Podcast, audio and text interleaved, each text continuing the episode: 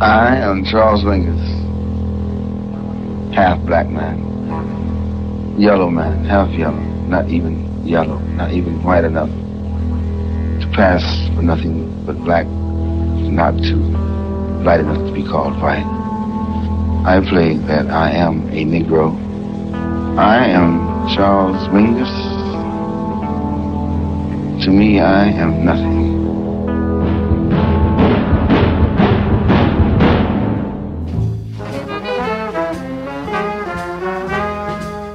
Buonasera dai microfoni di Dot Radio, qui è Claudia Liotta e state per ascoltare la quarta ed ultima puntata de Le Voci di Mingus, la trasmissione dedicata a Charles Mingus nel centenario della sua nascita con la regia di Marco Cocco. Ma prima di dare il via al nostro appuntamento con la musica di Charles Mingus, vi ricordo i nostri recapiti, la mail info-dotradio.eu e il telefono 0742 43 60 30. Eccoci qua, dopo aver esplorato Mingus songwriter, Mingus eh, impegnato politicamente, impegnato nella difesa dei diritti civili degli afroamericani, Mingus poeta, ci concentriamo sull'ultimo anno di vita di Mingus e anche su tutto quello che succede dopo. Nel 1978, nel gennaio, uh, Charles Mingus seguì le registrazioni studio di quello che sarebbe stato il suo ultimo album, Me, Myself and I. Era da tempo malato e affaticato e solo da due mesi aveva ricevuto, tardivamente però, la diagnosi di un male che non lasciava scampo, sclerosi amiotropica laterale e secondo le previsioni dei medici eh, gli restavano solo dai 3 a 6 mesi di vita. In realtà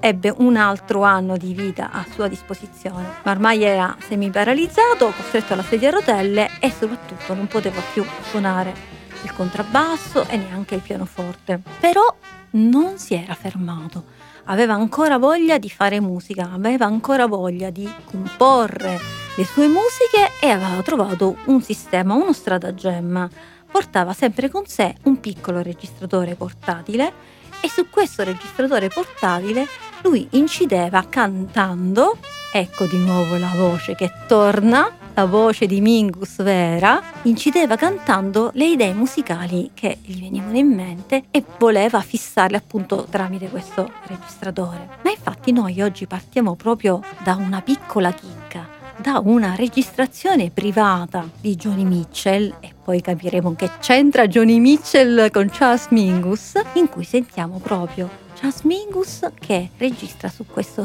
piccolo dispositivo portatile quello che poi diventerà A Chair in the Sky. Yeah.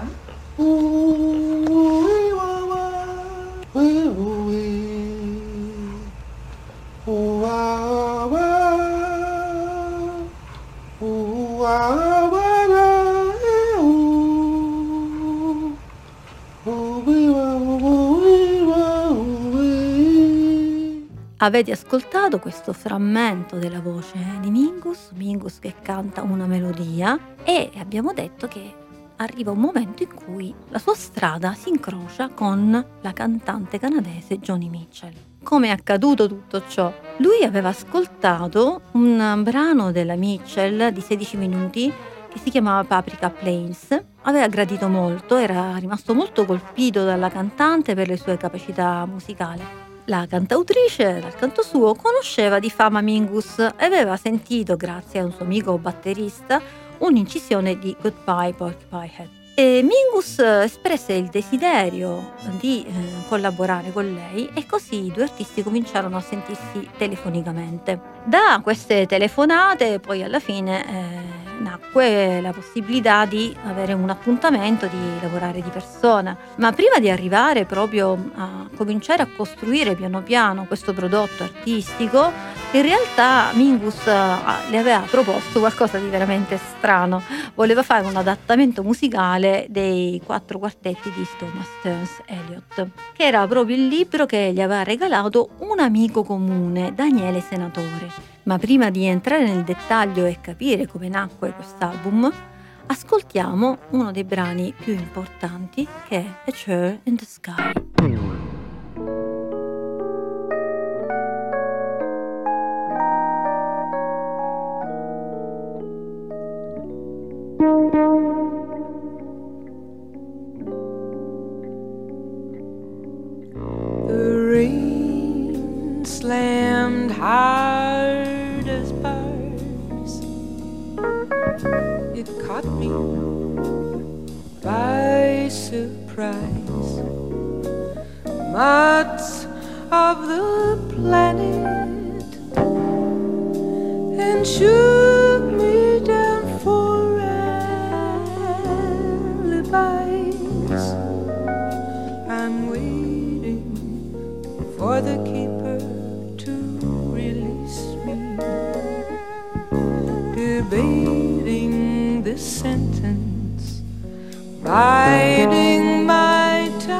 Time. In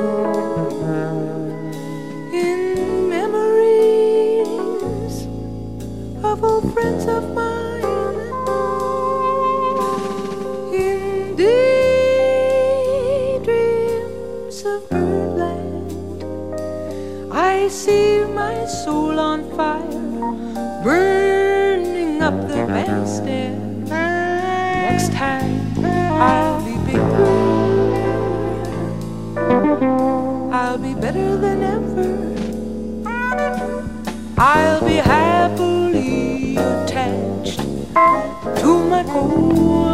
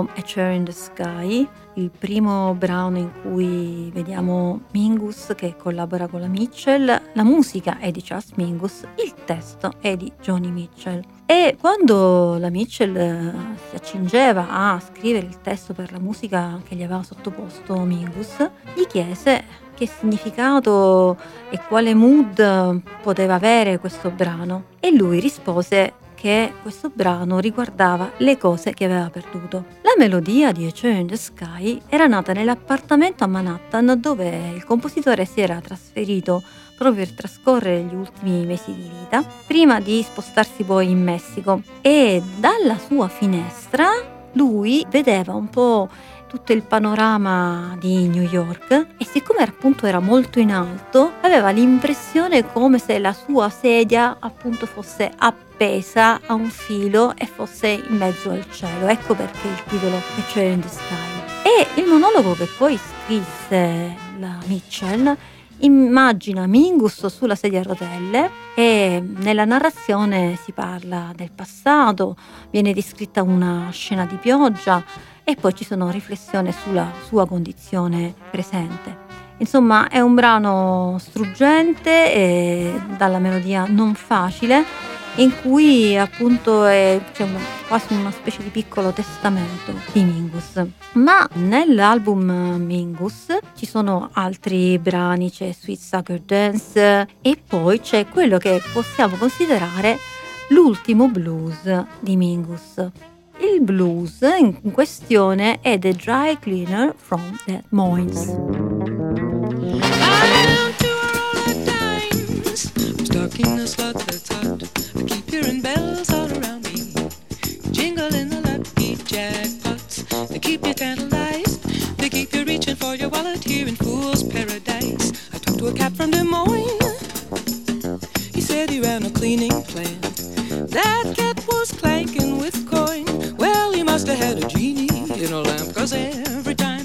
I dropped a dime, I blew it.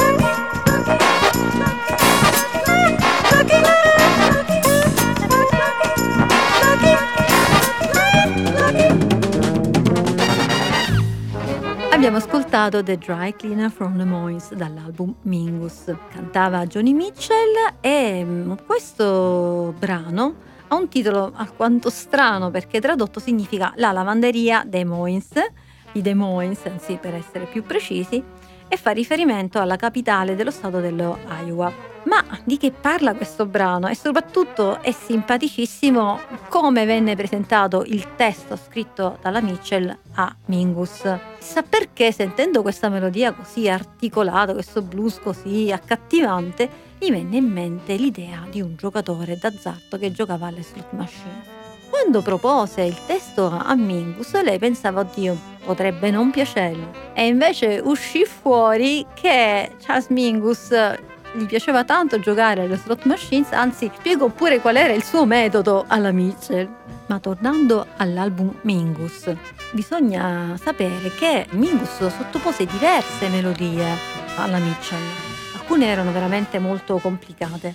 Il compositore aveva denominato le melodie create per la cantante Johnny 1, 6, ma alla fine soltanto tre di queste diventarono vere e proprie canzoni.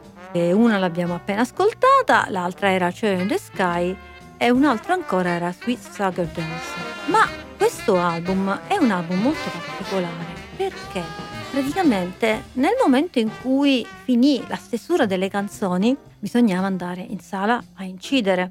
E Mingus chiamò un po' i suoi musicisti ma si accorse nel tempo che questi brani non venivano eseguiti come desiderava lui, tanto che disperato chiamò il suo amico Paul Jeffrey e disse stanno rovinando il mio disco. Quindi Mingus chiese aiuto al suo amico Paul Jeffrey, eh, gli chiese di trascrivere e arrangiare il materiale elaborato con la Mitchell e nel frattempo però cosa succedeva? Che le risorse finanziarie si assottigliavano sempre di più per le spese mediche. La casa discografica faceva pressioni perché lui insomma fosse un pochettino più veloce nel portare a compimento questo progetto. Fatto sta che intervennero diversi musicisti, oltre a Jeffrey anche Jimmy Rose e si concentrarono proprio sul portare a termine nel modo migliore questo progetto musicale. Fatto sta che mh, mm, a un certo punto però la Mitchell decise di mettere da parte le registrazioni iniziali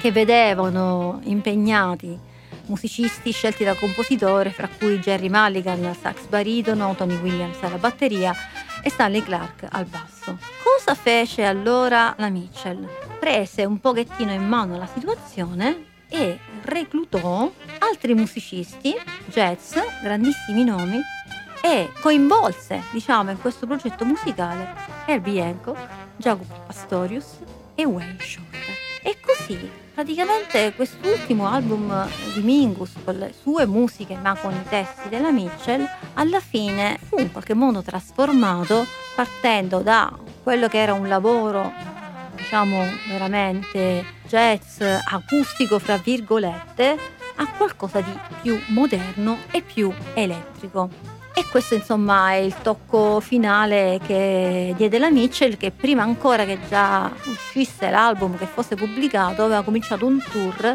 in cui presentava un po' i brani dell'album tra l'altro anche la vedova su Mingus eh, diede il suo contributo perché passò alla Mitchell alcune registrazioni fatte in casa in cui c'era il compositore che parlava, che raccontava qualcosa, qualcuno che cantava Happy Birthday in occasione di un precedente compleanno e fatto sta che fra una canzone e l'altra noi troviamo appunto questi brevi inserti in cui sentiamo Mingus che parla, che racconta, sentiamo appunto i suoi amici che gli cantano buon compleanno e così via. Ma andiamo avanti perché nel gennaio del 79 Mingus muore si era trasferito da diversi mesi in Messico eh, su suggerimento di Jerry Mulligan che gli aveva consigliato di rivolgersi ad una specie di guaritrice. Fra l'altro la Mitchell era andata anche a fare visita a Charles Mingus nella sua residenza in Messico e in quell'occasione aveva fatto alcuni dipinti che lo ritraevano sulla sedia a rotelle, dipinti che poi faranno parte della copertina dell'album Mingus cosa succede allora dopo la morte di Mingus.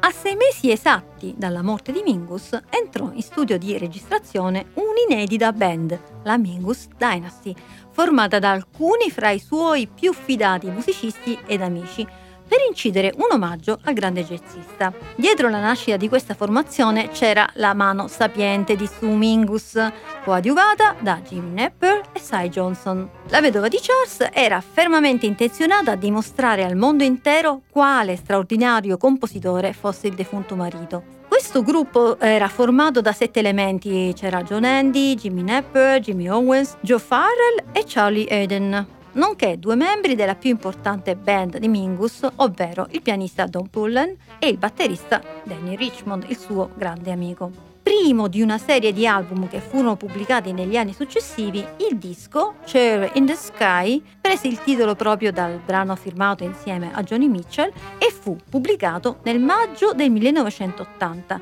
Includeva sei brani, la versione strumentale dei tre brani firmati dalla Mitchell insieme a Mingus e altri brani fra quelli più famosi come Goodbye Porcupine Hat. Qual è la particolarità di questo primo album? È che praticamente i brani che erano presenti nell'album realizzato con Joni Mitchell vengono nuovamente trasformati o meglio riacquistano la veste originale, quella più appunto acustica, più tradizionale e quindi in qualche modo si recupera anche forse la visione, il progetto originario di Charles Mingus. Ma negli anni la Mingus Dynasty e successivamente diventerà Mingus Big Band continuerà a sfornare degli album cercando sia di mantenere il repertorio tradizionale di Mingus sia gradualmente di andare a trovare brani o poco conosciuti o addirittura inediti. È quello che succede per esempio nell'album Mingus Dynasty, The Next Generation Performs Charles Mingus Brand New Compositions del 1991. Questo è un lavoro veramente molto importante perché vengono riportate alla luce una serie di composizioni inedite come la ballad Arlene e Philobulus e poi viene anche riproposto un brano che era uscito nell'album Something Like a Bird, un album postumo dell'81. Il brano si intitolava Farewell, Farewell e noi lo ascoltiamo.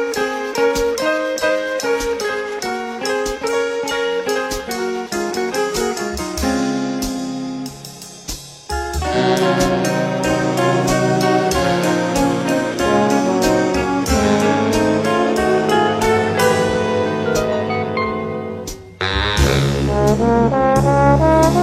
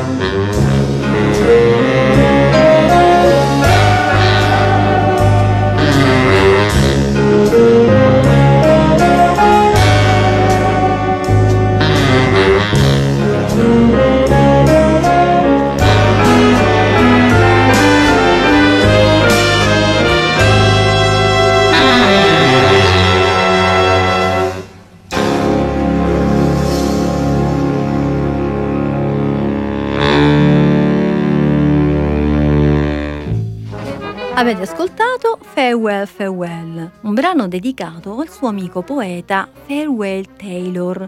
E c'è un gioco di parole perché sarebbe addio farewell, insomma, traducendo. In questo album di cui parlavamo poco fa venne incluso anche Non Night, uno dei numeri di Epitaph, la colossale opera che era stata ritrovata qualche anno prima. In pratica che cosa è successo? Qualcosa di veramente epico e straordinario.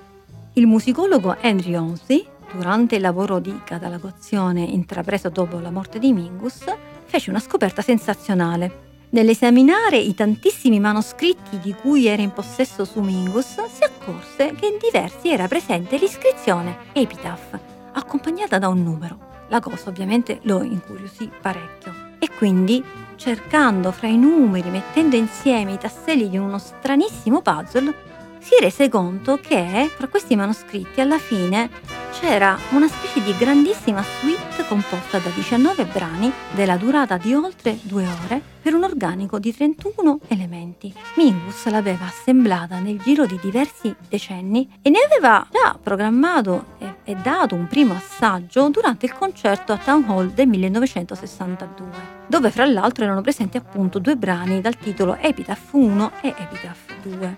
Ma dopo un paziente lavoro di ricostruzione e di orchestrazione, stavolta da parte di Gunther Schuller, Epitaph fu eseguita per la prima volta il 3 giugno del 1981 al Lincoln Center di New York. In pratica, in questa grande suite di Mingus c'erano appunto dei brani totalmente inediti, mai ascoltati. E noi cominciamo ad ascoltarci uno di questo, è una ballad che si intitola In Other Words, I Am Tree.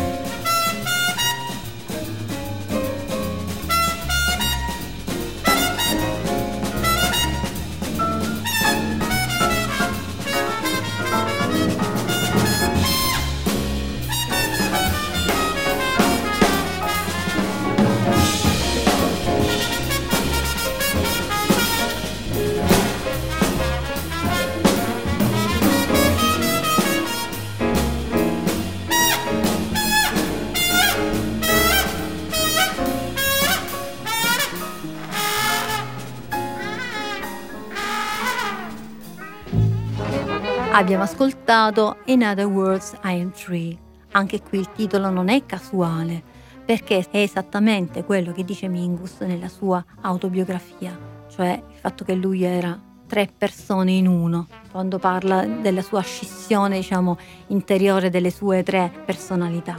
Però dovete sapere che successivamente a questa prima esecuzione di Epitaph furono trovati altre parti, altre parti mancanti. Una di queste era Diane Land, che era già conosciuto come Diane, il brano Inquisition, e quindi ci fu un'ulteriore prima assoluta con la Tucson Jazz Orchestra sotto la direzione stavolta di Jack Warratt il 24 aprile del 1993 durante il festival che era nato lì da poco il festival dedicato a Mingus, Jazz on the Border dei Mingus Project. Il festival che era stato creato a Nogales in Arizona, praticamente la città natale di Mingus, e in quell'occasione ci fu la speciale partecipazione del bassista Ray Drummond.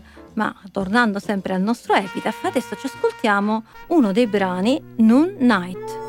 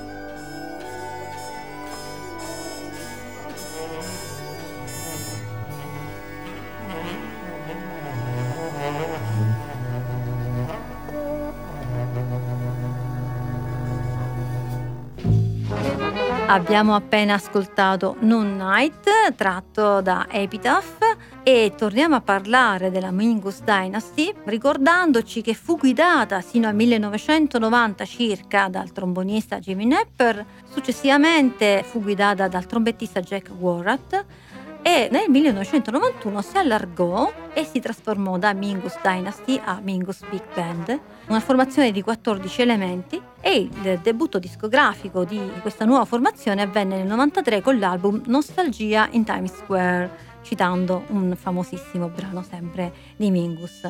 In questo lavoro ci sono nomi del calibro di Randy Brecker, ad esempio. Gli arrangiamenti furono curati da Cy Johnson e Jack Warrard e per la prima volta da Ronnie Cabber. Ma adesso mettiamo un attimo da parte la Mingus Big Band e vediamo come negli anni 90 nasce un grande, un grandissimo interesse nei confronti di Mingus in altri ambienti musicali, al di fuori del jazz.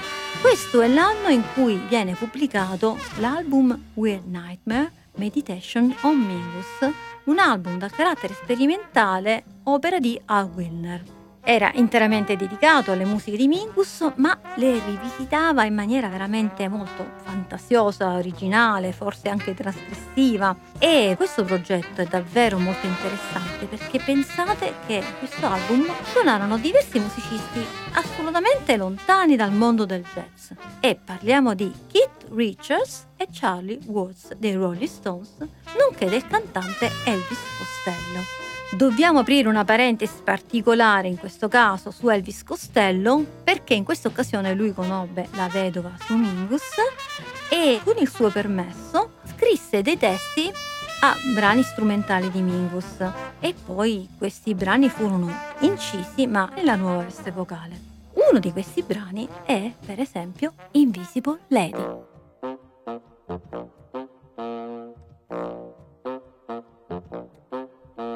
Nails tap on the counter, steps echo and fade. Is that a face in the window with no shadow or shade?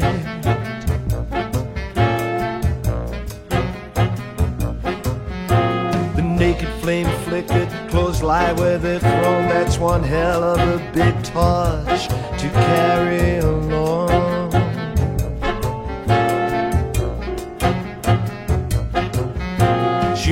Brush your face with the hem of her gown, but it's hard to wake up with your silly cracked crown. It's an empty shot glass, a shocking blue pane, the chamber rolled vacant and loaded again and again and again and again and again. Return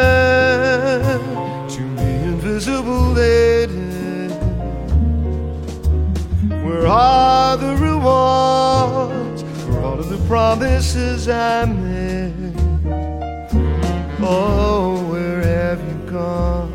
And who on earth do I have to thank? The sheet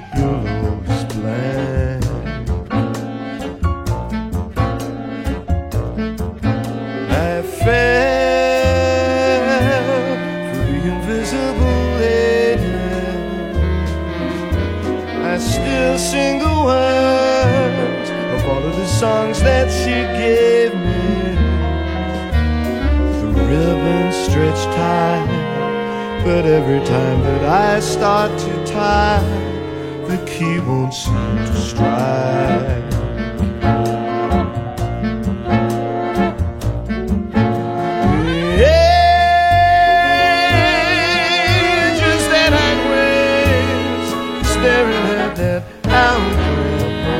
Minutes I'd spend for seconds to pass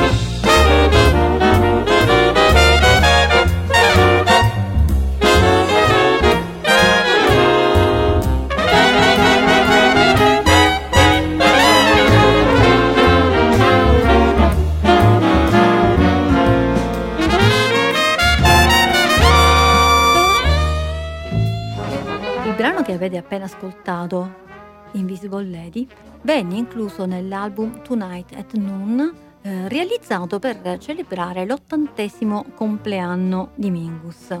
Sul finire degli anni 90, parallelamente alla collaborazione con Costello, che permise di assecondare la naturale cantabilità di alcune composizioni che all'origine erano strumentali di Mingus, nei concerti della Mingus Big Band si fece strada lentamente l'idea di inserire uno o due brani vocali. In realtà, appunto, la Mingus Big Band non aveva un cantante fisso, non aveva queste esigenze perché fondamentalmente eseguiva dei brani strumentali. Però quest'idea si fece strada nel corso del Nice Jazz Festival a Nizza durante una jam session nell'hotel dove risiedeva la band. Era presente il trombonista Frank Lacey, che era entrato nel gruppo nel 1989 e così a sorpresa si mise a cantare, rivelando fra l'altro una padronanza vocale di tutto rispetto sconosciuta ai suoi colleghi musicisti. Così venne informata dell'avvenimento e vide di buon occhio la possibilità che il musicista potesse essere impegnato durante i concerti per interpretare alcuni brani vocali. Da questo momento in poi noi possiamo osservare che gradualmente negli album successivi verranno inseriti di volta in volta sempre brani vocali di Mingus, alcuni addirittura poco conosciuti. Nel 1996, per esempio, apparve il primo brano vocale interpretato da Lacey. Si trattava addirittura di Baby Take a Chance with Me, la canzone che era stata incisa nel giugno del 1945 durante la prima sessione di registrazione di Charles Mingus Fest. Ma visto che stiamo parlando di Frank Lacey, ascoltiamo subito un brano, Dizzy Profile.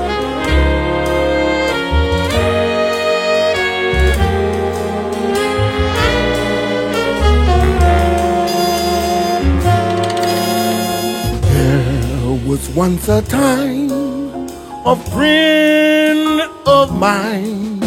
Would play a melody and there would be a song.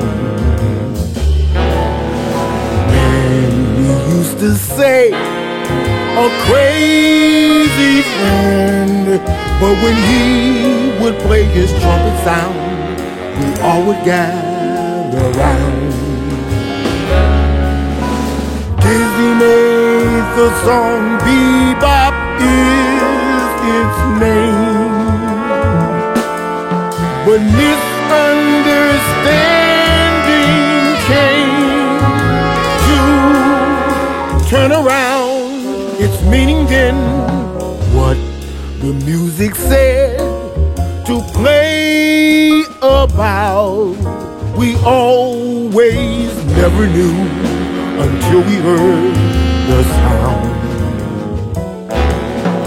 So remember now that crazy sound, then we will begin to understand a storyline again.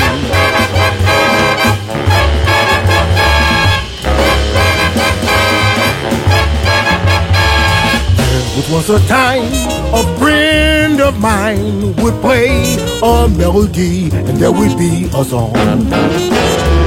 Man used to say, a crazy friend, but when he would play his trumpet sound, we all would gather round.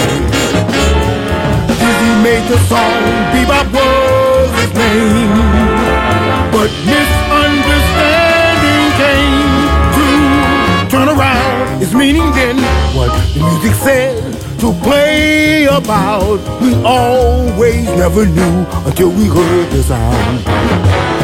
So remember now that crazy sound, then we will begin to understand a storyline again.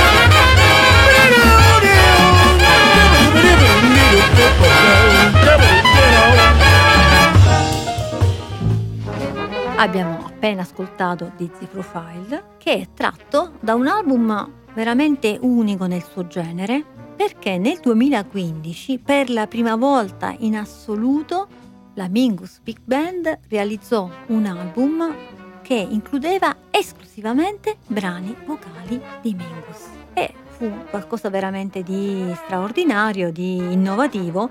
Quindi nel corso degli anni ci fu un percorso, gradualmente vennero recuperati brani vocali vecchi, vennero in qualche modo eh, acquisiti altri brani eh, grazie ai testi di Costello, quindi degli strumentali che venivano trasformati, per cui alla fine venne fuori questo album che il titolo era tutto un programma, si intitolava appunto Mingus Sings, Mingus canta. E avviandoci verso la conclusione di questo nostro percorso, le voci di Mingus, è giusto ricordare che negli ultimi dieci anni circa la rivalutazione del Mingus vocale è andata avanti. E questo è testimoniato anche dal lavoro della cantante Ellen Johnson, che si è impegnata molto eh, nel divulgare il repertorio vocale di Mingus e ha avuto l'autorizzazione di Sumingus per aggiungere dei testi a brani strumentali come Naughty Head Blues e Peggy's Blue Sky. Di qualche anno fa è anche l'album Portrait Diane Richardson Sings the Music of Charles Mingus, in cui la cantante interpreta, oltre ai brani vocali più noti, anche Self-Portrait in Three Colors e Reincarnation of a Lovebird. Ma Quest'anno, 2022, in questa straordinaria ricorrenza del centenario di Mingus, noi fan del compositore, noi jazzisti abbiamo avuto un grande regalo perché sono state riscoperte delle registrazioni live, addirittura risalenti al 1964 e sono state diffuse sul mercato con il titolo The Lost Album e da questo straordinario documento sonoro noi ci andiamo ad ascoltare Noddy Your Head Blues.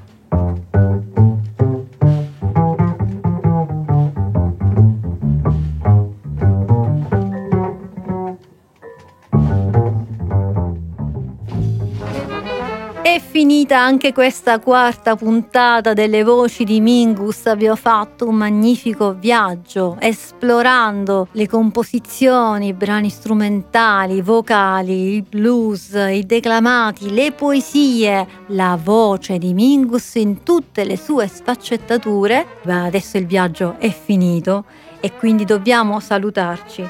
Ma prima di salutarci io vi invito a leggere e a gustarvi questo testo, questo libro, perché in queste quattro puntate voi avete potuto ascoltare una minima parte di quello che in realtà è contenuto in questo testo.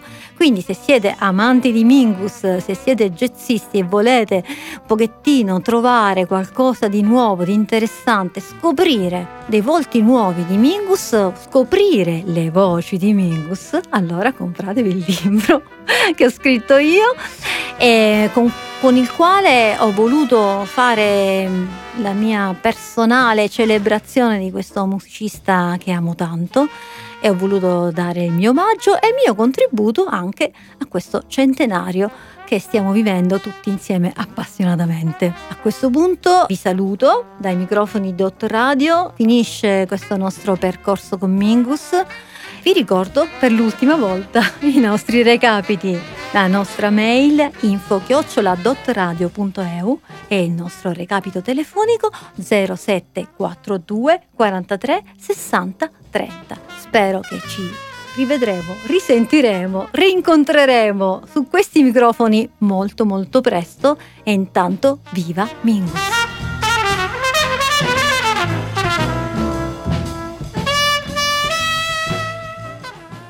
Immaginate un vecchio locale jazz.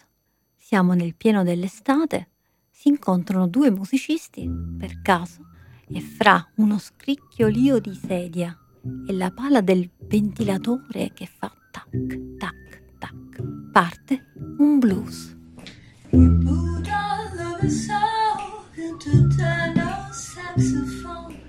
He had a way of talking twice the language